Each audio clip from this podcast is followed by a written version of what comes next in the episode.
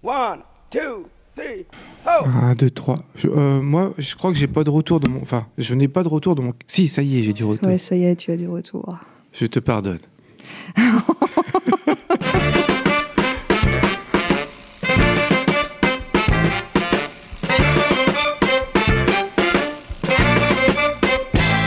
Salut tout le monde, vous écoutez Pause Vélo, c'est l'épisode numéro 164 et on le consacre au tout dernier, à l'ultime Pro Vélo Info, puisque Pro Vélo Info c'est le, le magazine de Pro Vélo suisse et c'est le magazine francophone, roman. Et ils ont décidé de faire un seul magazine. Alors ça sera en français pour la, la partie francophone, puis en allemand pour la partie germanophone, mais ça sera exactement le même contenu. Ça économise du boulot pour tout le monde et c'est très bien. Ça va Anne? Ça va et toi?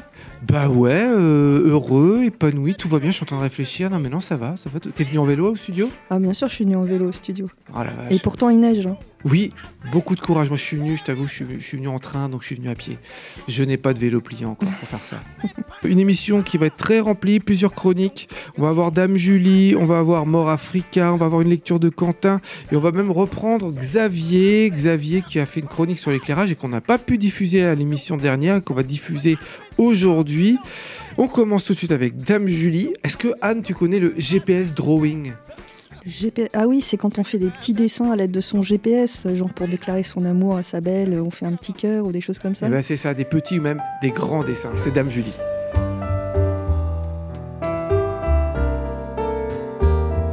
Bonjour, je suis Dame Julie et pour débuter cette année 2024, je vous propose un petit défi vélo et art.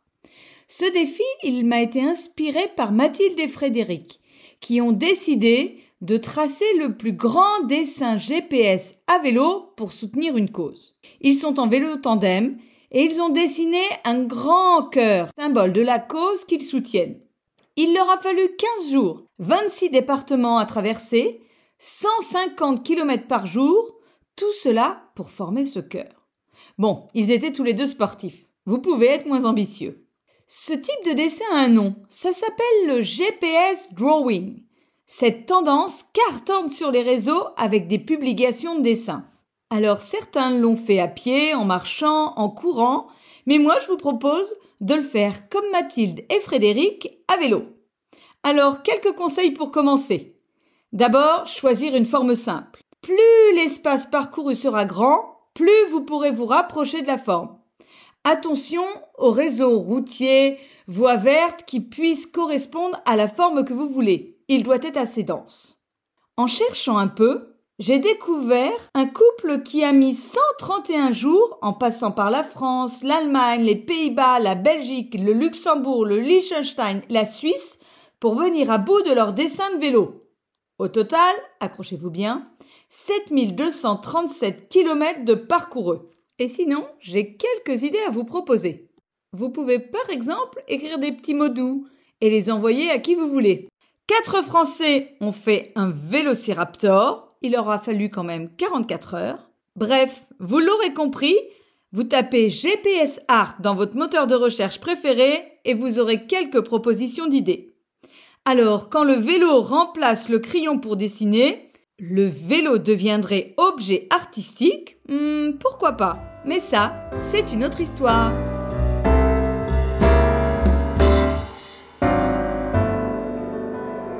Voilà pour le GPS drawing de Dame Julie.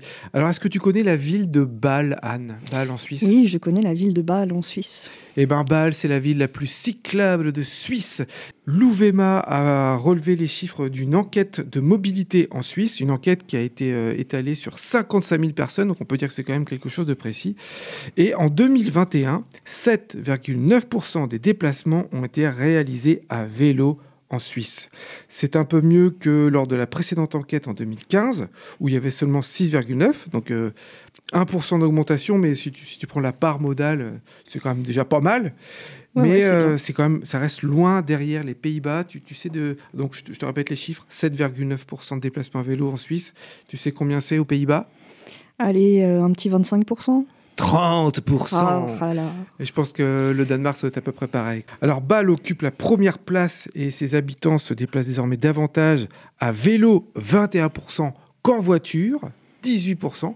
Donc ça, c'est beau. C'est quand même largement en avance par rapport aux autres villes, aux autres cantons suisses, puisque si Bâle est à, plus de 20%, bah, euh, la deuxième ville, deuxième canton, Berne, ils sont à 11 11-12%. Mhm. Après, toutes les autres villes, euh, elles sont autour de ça. Donc, qu'est-ce qui explique que Bâle soit euh, aussi cyclable?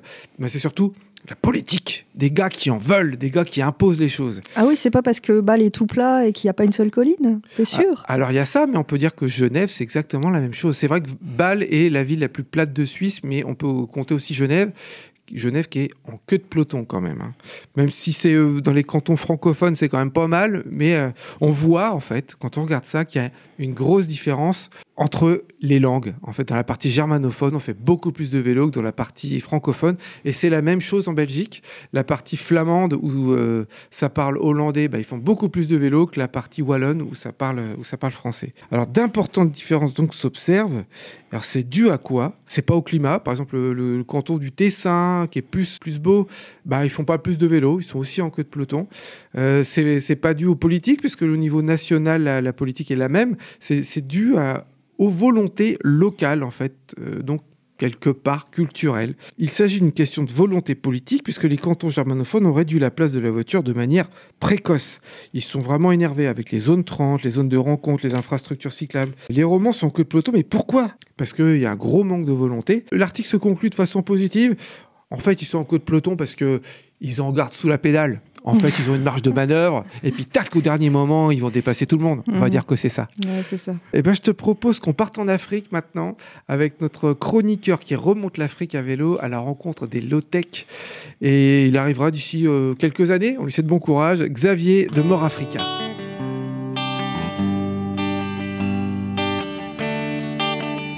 Hello Pause Vélo, ça y est, j'ai fait mes quasiment 1000 km de vélo pour atteindre euh, Nosibé, une petite île au nord-ouest de Madagascar, pour euh, commencer mon aventure de voilier stop.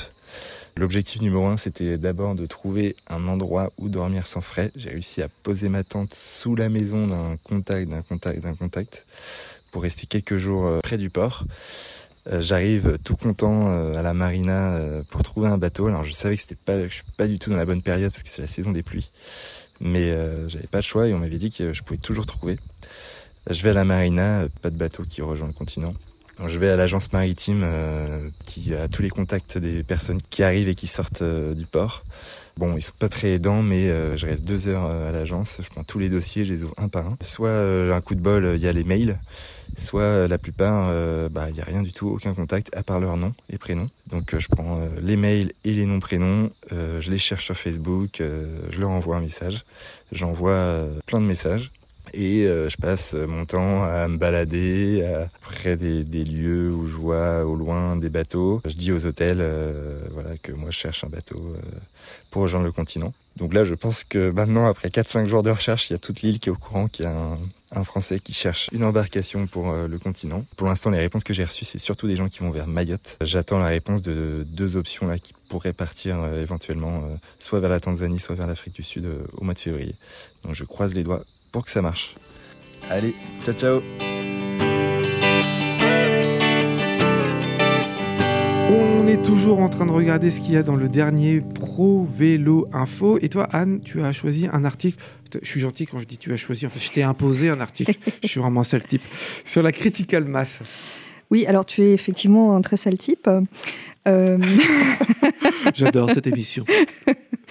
euh, oui, sur euh, la Vélorussion ou la critical mass. En fait, je vais vous expliquer un tout petit peu euh, l'aspect histoire de, de la Vélorussion et puis qu'est-ce que c'est exactement. Parce que, comment dire, dans mes discussions avec un peu tout le monde sur la Vélorussion, il y a beaucoup de perceptions de choses un peu très militantes, un peu pas violentes, mais presque. Ouais, Alors le, que le logo, c'est un point levé Voilà. quand même. hein. Alors qu'en fait, si vous êtes déjà allé dans une Vélorussion, c'est tout l'inverse. C'est quelque chose de très festif, de très chaleureux. euh, les gens chantent, euh, etc. Donc c'est pas vraiment une manif euh, euh, tradie française où tout le monde hurle. hein, c'est pas ça. Bah, sauf les automobilistes autour. Ouais, mais encore que avec la masse de cyclistes qu'ils ont en face, ils ils s'écrasent un tout petit peu. Ils sentent bien qu'ils sont pas. Voilà, ramène-moi les gars. là. La Vélorussion, en fait, c'est un rassemblement festif de cyclistes qui n'est pas organisé par qui que ce soit. Donc, en fait, c'est tous les derniers vendredis du mois dans les villes où ça a lieu, mais on- Il n'y a pas forcément une décision dans, quelle ville ça a lieu. C'est les gens se rassemblent et décident de rouler ensemble.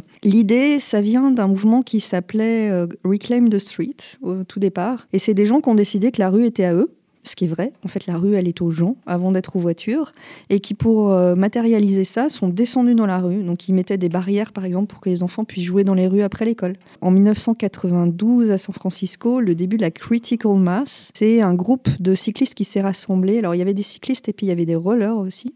Et en fait, ils ont décidé de rouler ensemble pour montrer qu'ils étaient suffisamment nombreux pour qu'on les prenne en compte. Donc critical mass, c'est le sens de l'expression. Et puis on peut penser aussi à Amsterdam. Alors Amsterdam, ça remonte plus loin dans les années 70. Un monsieur en fait qui a hélas perdu sa fille, qui, était à vélo et qui a eu euh, un accident avec euh, une un automobiliste tout d'abord, mais c'est la voiture qui lui a fait plus de mal. C'était un journaliste et il a fait euh, un, article qui a été à la source euh, du, changement à Amsterdam euh, pour dire qu'en fait, ben, la rue, elle n'était pas aux voitures, la rue, elle est avant tout aux gens et qu'il faut défendre les gens et que c'est une volonté politique et qu'il faut absolument mettre en place des choses qui vont faire que les cyclistes et les piétons vont être en sécurité et donc restreindre la vitesse des voitures, restreindre leur périmètre de déplacement aussi, réserver des zones uniquement aux piétons, aux cyclistes, etc si on pense à tous ces mouvements, en fait, vous allez me dire, ouais, mais bon, c'est pas très sérieux, un mouvement qui n'est pas organisé, euh, les gens ils viennent, ils font ce qu'ils veulent, vous vous rendez compte, ça peut. Oui, et effectivement, euh, c'est très bizarre et ça peut mener des, des, choses très différentes. Si vous pensez un petit peu, c'est la prise de la Bastille, par exemple.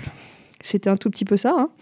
Et puis, on peut penser à la résistance française, euh, les mouvements qui sont à la source de la résistance, c'était complètement spontané au départ. C'est-à-dire que c'était des gens qui étaient dans un pays en guerre, qui avaient faim et qui étaient maltraités par euh, les occupants et qui ont décidé que ben fallait que ça s'arrête. Euh, et, c'est comme ça que le mouvement a commencé.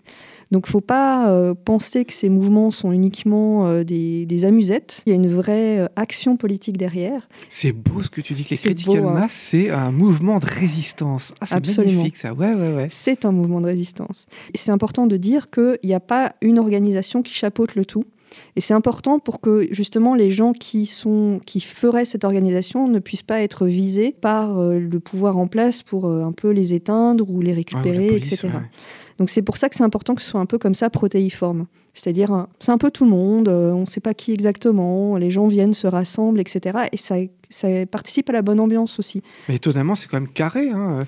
Il y a un point de départ, il y a un point d'arrivée, ça ne eh déborde pas, tu vois. Alors les gens qui connaissent un peu euh, le début du mouvement des rêves partis euh, connaissent un petit peu ce, ce, genre de fonctionnement, où en fait, ben, l'information, elle circule un petit peu comme ça sous le manteau au dernier moment. Alors pour les critical mass, c'est pas vraiment le cas, parce que dans le mouvement, la décision est que c'est tous les derniers vendredis du mois. Donc si vous cherchez une critical mass dans une ville, elle aura lieu le dernier vendredi du mois normalement. Vous pouvez en organiser à d'autres moments, mais ça ne sera pas mmh. euh, forcément aussi spontané. En général, c'est une place centrale dans les villes, ça peut varier. Mais bon, si vous cherchez la critical mass près de chez vous, normalement, ça se passera là. Moi, je vous encourage vraiment, si vous ne connaissez pas, à aller voir au moins une fois. Alors c'est assez impressionnant. Si vous n'avez pas l'habitude de rouler en groupe de cyclistes, ça peut faire un peu peur parce que bon bah on frôle un peu les guidons. Euh, il y a un peu, il y a de tout. Donc il y, a vraiment des gens qui sont des cyclistes aguerris, euh, qui sont capables de passer dans un petit trou de souris. Puis vous avez des gens en famille avec des petits enfants et tout ça. Donc il faut réussir à naviguer dans cette espèce de, de, grand mouvement. Mais en général, ça va pas très vite. Hein. On va à peine plus vite que des piétons hein, quand on est nombreux. C'est clairement le, le but n'est pas la vitesse. Le but, c'est de montrer qu'on existe. Pour montrer qu'on existe, il vaut mieux pas aller trop vite. Par contre, on montre qu'on existe. Alors, vous avez concert de sonnettes, et ça, c'est vraiment très sympa. Et puis, euh, il y a souvent euh, des gens qui se baladent avec leurs sonos. Alors, c'est pas des sonos boum boum à fond, hein, mais c'est plutôt des chansons pour que les gens autour puissent reprendre. Donc comme ça, vous avez des petits groupes, et puis du coup, vous pouvez un peu naviguer. Donc si vous préférez la disco, vous allez plutôt vers le groupe qui fait de la disco. Si vous préférez la chanson française, vous allez vers le groupe de la chanson française. Et si vous aimez le gros rock qui tâche, vous trouverez aussi un groupe qui est au gros rock qui tâche. Donc voilà, il y en a, il y a un peu de tout pour tout le monde. Ça reste toujours très bon enfant, très festif. Euh, c'est des mouvements qui sont intéressants parce que ça permet aussi aux, gens de se rencontrer. Donc euh, dans une critical mass, on se fait souvent des amis qu'on va garder euh, à plus long terme. C'est vrai en plus. Eh oui, absolument. Et puis, cette expérience d'être sur la voie publique, d'être que des cyclistes, et comme ça d'avancer en groupe, et d'observer que en fait, le trafic s'adapte à vous. Oui. Bah, surtout, ils s'adaptent. C'est-à-dire que vous vous rendez compte, bah, les voitures, finalement, bah, elles vont pas forcer sur un groupe. Euh, quand il y a un groupe de 300 cyclistes qui s'amènent, la voiture, n'a pas forcé au milieu. Et ça, ça fait du bien.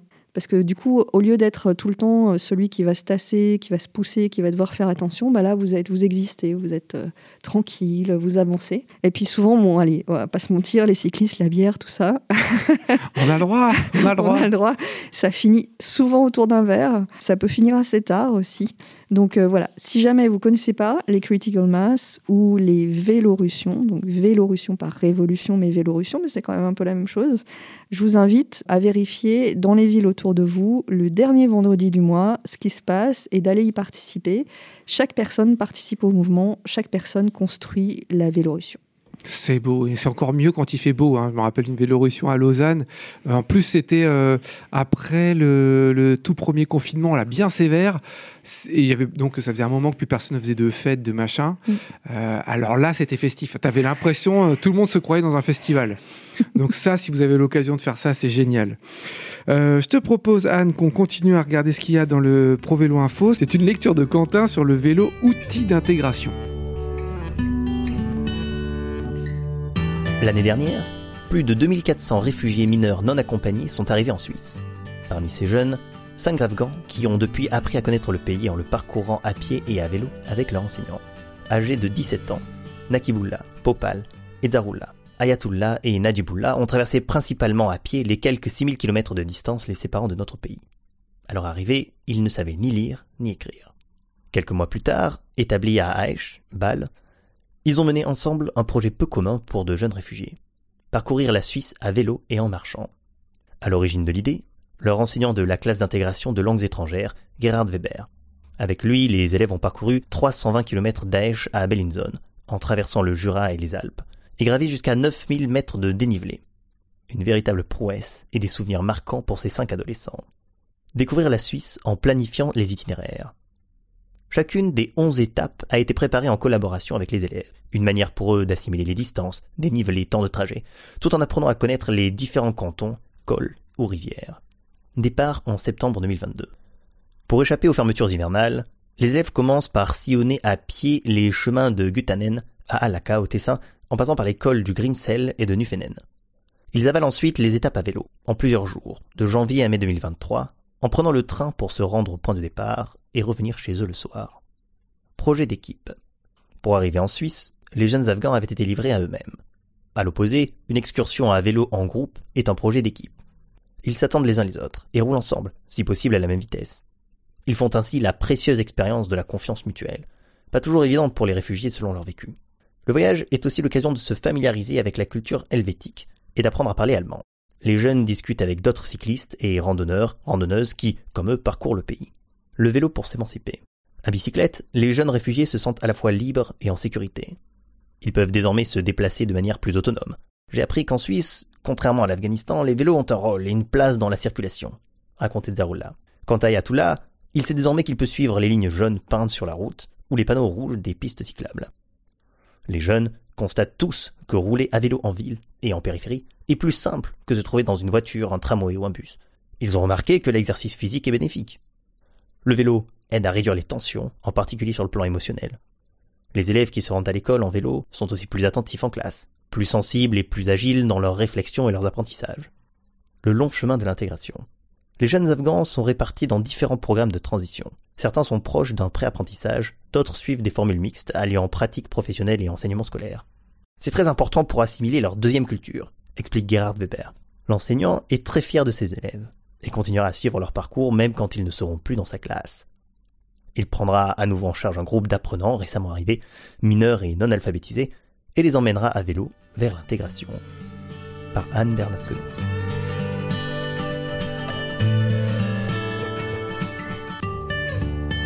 Alors dans le Pro Vélo Info, il y a toujours la chronique que j'aime bien. c'est plusieurs petites chroniques. Ce sont les nouvelles d'ici et d'ailleurs. Et là, pour le dernier, ils ont décidé de faire un best-of des meilleures nouvelles d'ici et d'ailleurs.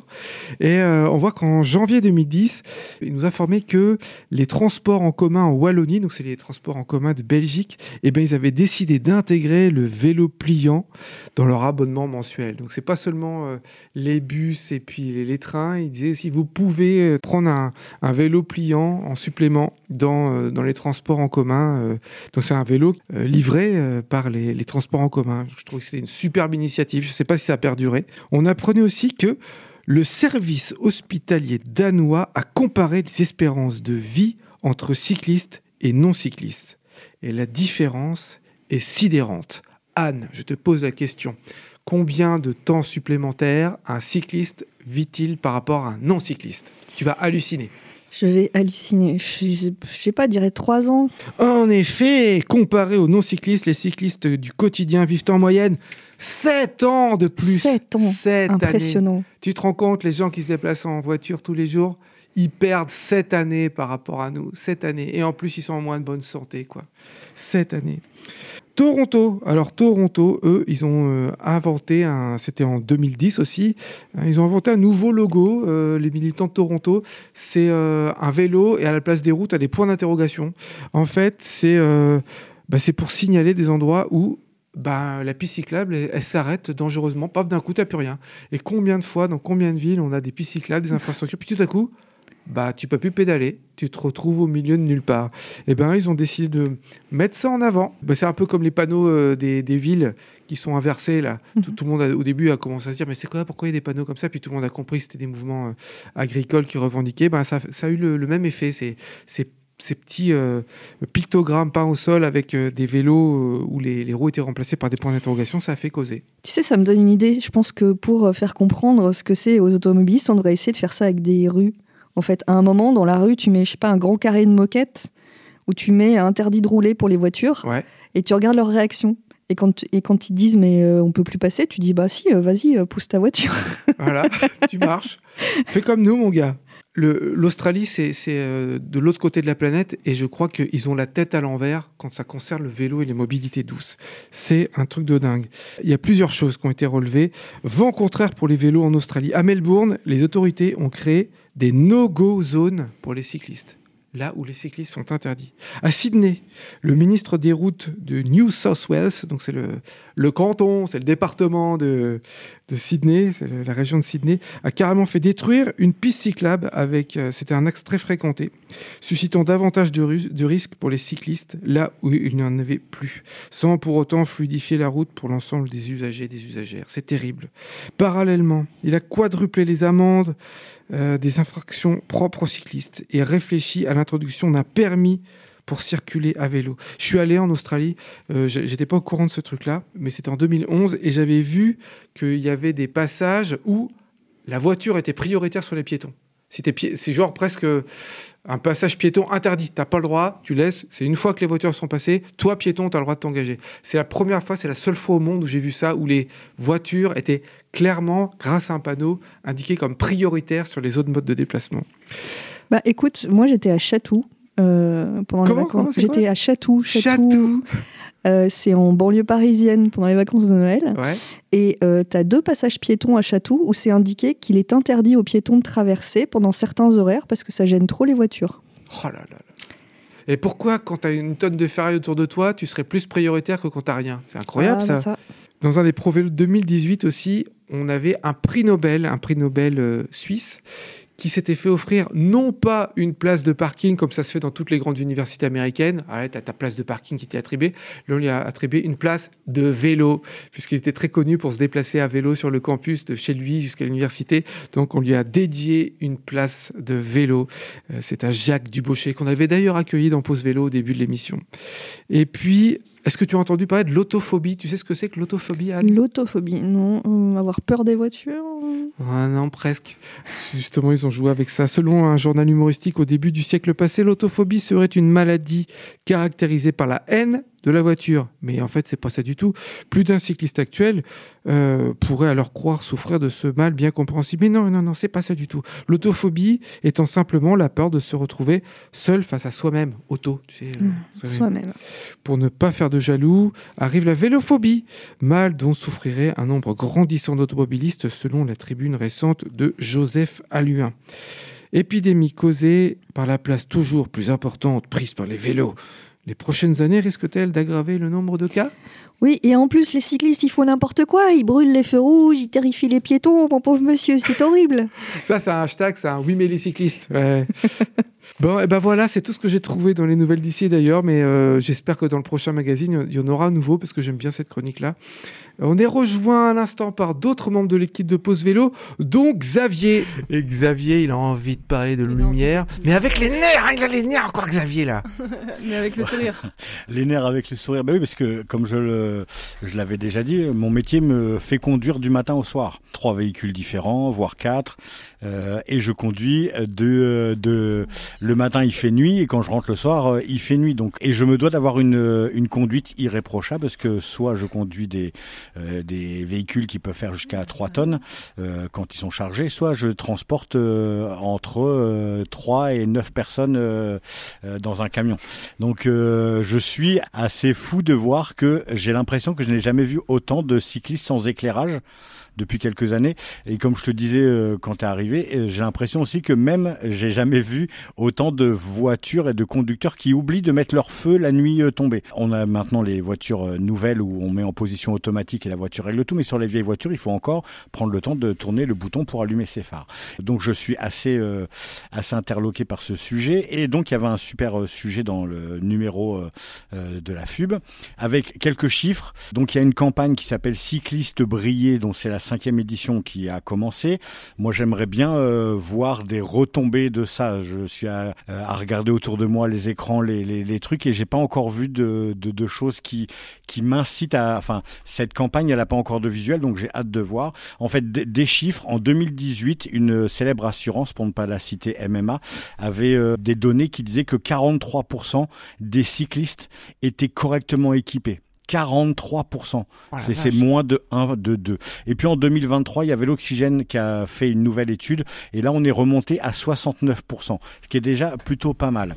Donc, il y a une réglementation à savoir. C'est-à-dire que l'éclairage, en fait, on n'a pas de, de vraie réglementation autour de l'intensité de votre éclairage. Il faut juste savoir que pour éclairer bien euh, devant, il faut que votre euh, éclairage fournisse 10 lux sur 10 mètres. Donc euh, le, le lux, c'est la mesure, euh, L'intensité lumineuse.